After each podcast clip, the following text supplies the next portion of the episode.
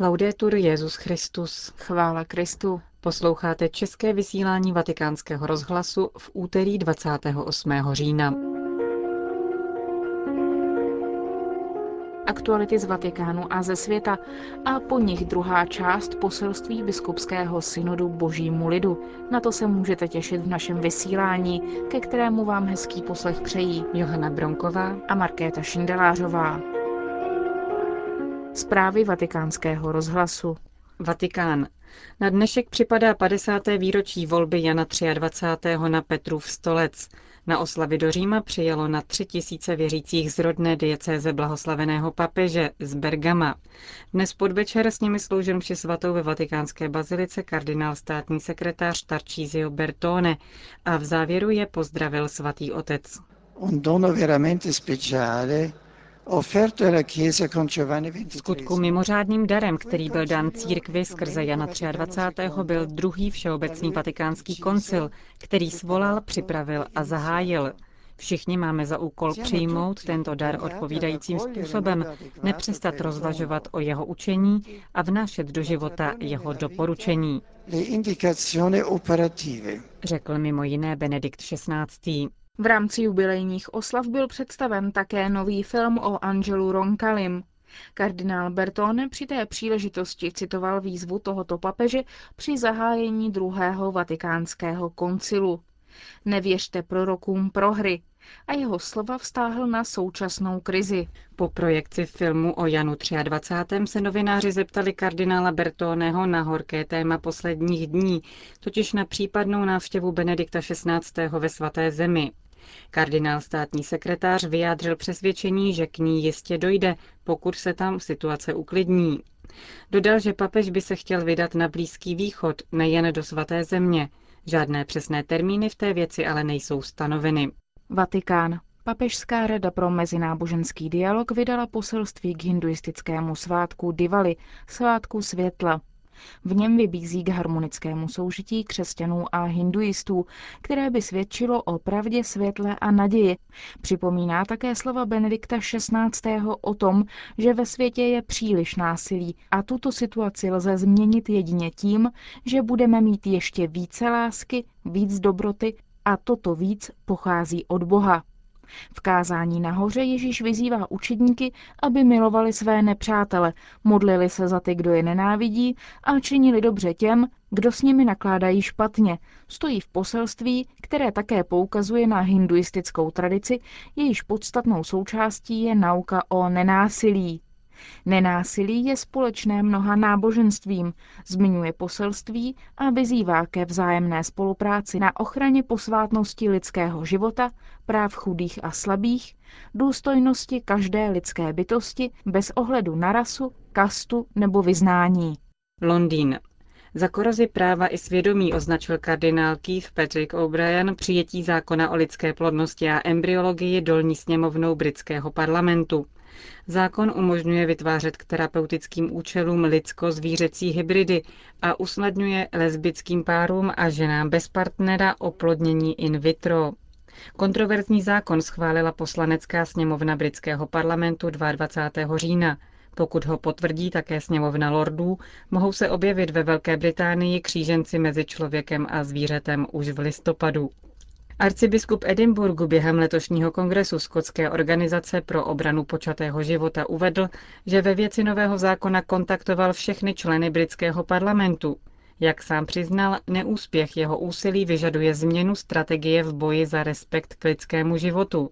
Nutné je zahájit široce koncipovanou informační kampaň ve společnosti, přesvědčovat nikoli v politiky, ale voliče, tvrdí skotský primas, a tím způsobem překonat barbarskou lhostejnost k osudu počatých dětí. Konec zpráv.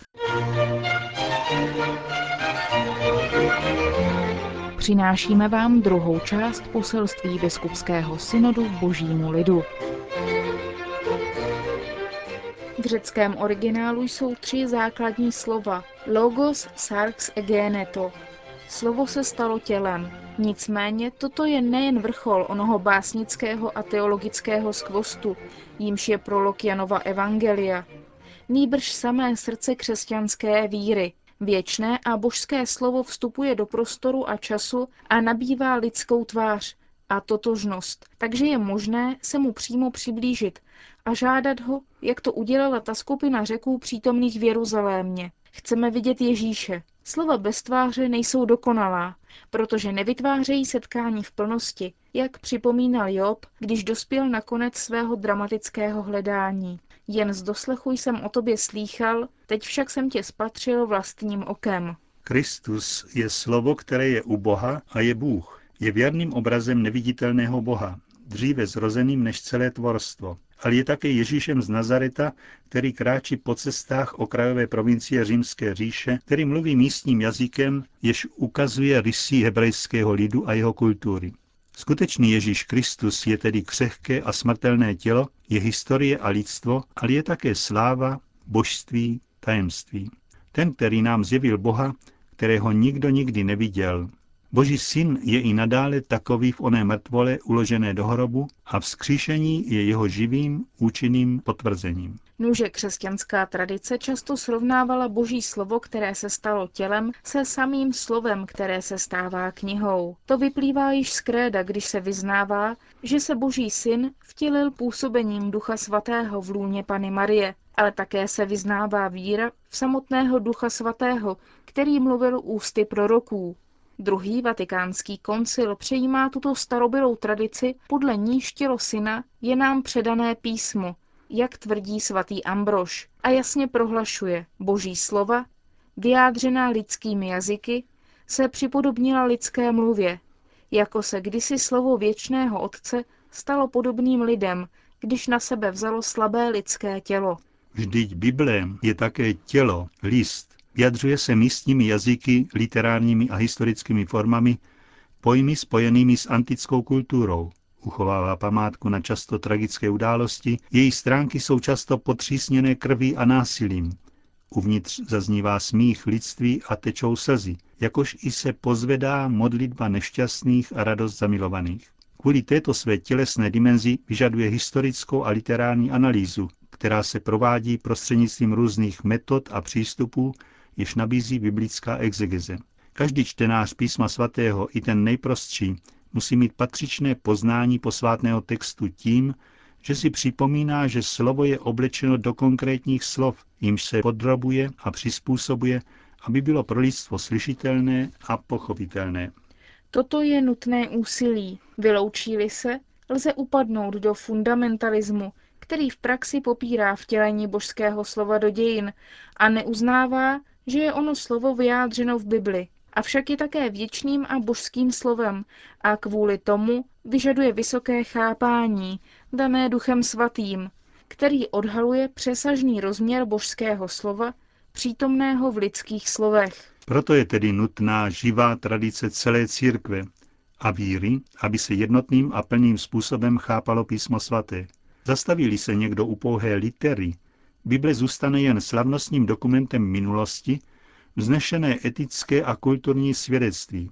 Jestli se však vyloučí vtělení, lze upadnout do fundamentalistické obojetnosti nebo do neurčitého spiritualismu nebo psychologismu. Exegetické poznání se tedy musí nerozlučně proplétat s duchovní a teologickou tradicí, aby nebyla zlomena božská a lidská jednota Ježíše Krista a písem. V této znovu nalezené harmonii zazáří tvář Krista ve své plnosti a pomůže nám objevit jinou jednotu, onu hlubokou a intimní, písma svatého, jeho bytí, ano, 73 knih, ale zařazených do jediného kánonu, do jediného dialogu mezi Bohem a lidstvem, do jedinečného plánu spásy. Mnohokrát a mnoha způsoby mluvil pán v minulosti k našim předkům skrze proroky. V této poslední době však k nám promluvil skrze svého syna. Kristus tak zpětně vrhá své světlo na celou osnovu dějin spásy a odhaluje jeho důslednost, význam a směřování.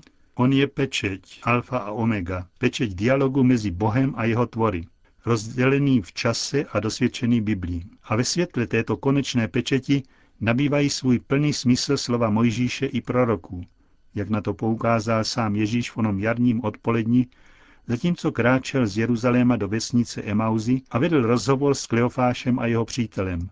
a vykládal jim, co všechno se ve všech částech písma na něj vztahuje. Právě proto, že ve středu zjevení se božské slovo stalo tváří, posledním přístupem poznání Bible není etické rozhodnutí nebo velká idea, nýbrž setkání s událostí, s osobou, která dává životu nový horizont a tím i rozhodující zaměření.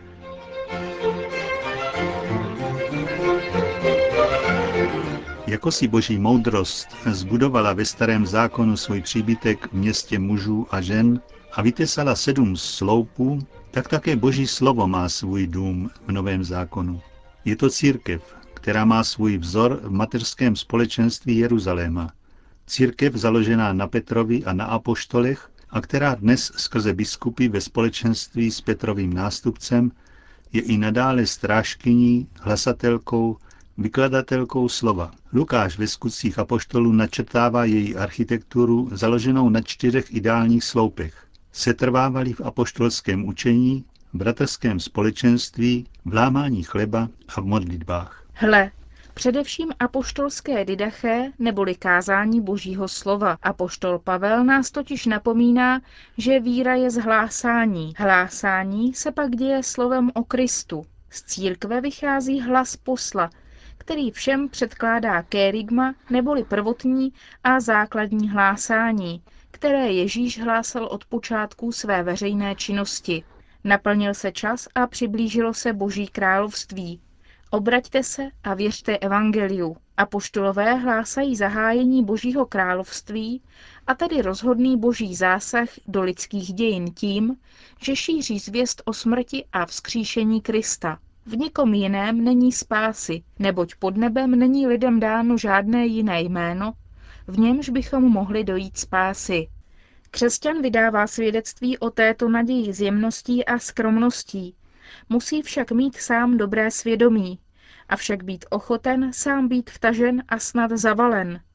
Touží po odmítnutí a pro následování, vědom si toho, že je přece lépe, aby snášel utrpení za to, že jednal dobře, než za to, že udělal něco špatného. V církvi pak zaznívá katecheze a ta je určena k tomu, aby prohloubila v křesťanovi tajemství Krista ve světle slova, aby jim byl celý člověk prozářen. Avšak vrcholem hlásání je homilie, která je dodnes pro mnoho křesťanů hlavní chvílí setkání s Božím slovem. V tomto úkonu by se měl kněz proměnit proroka. Vždyť musí jasnou, pronikavou a podstatnou řečí nejen s pravomocí hlásat úchvatná díla Boha v dějinách spásy, nabízená nejprve skrze jasné a živé čtení biblického textu předkládaného liturgií, ale musí jej také aktualizovat do času a poměru, jaké prožívají posluchači, a dát vypučet v jejich srdci otázce po obrácení a životním úsilí. Co máme dělat? Hlásání, katecheze a homílie předpokládají četbu a chápání, vysvětlování a výklad, zapojení mysli a srdce.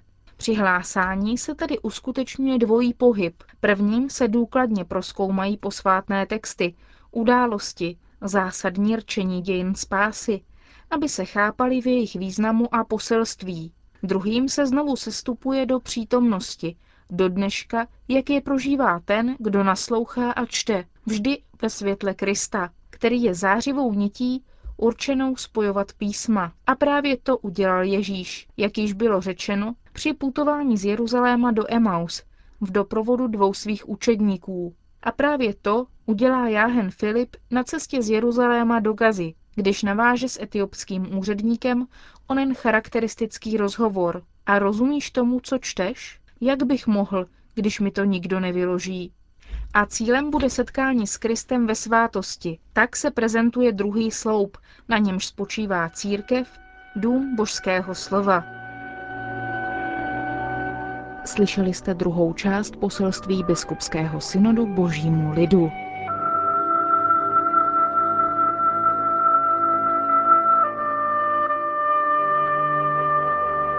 Končíme české vysílání vatikánského rozhlasu. Chvála Kristu. Laudetur Jezus Christus.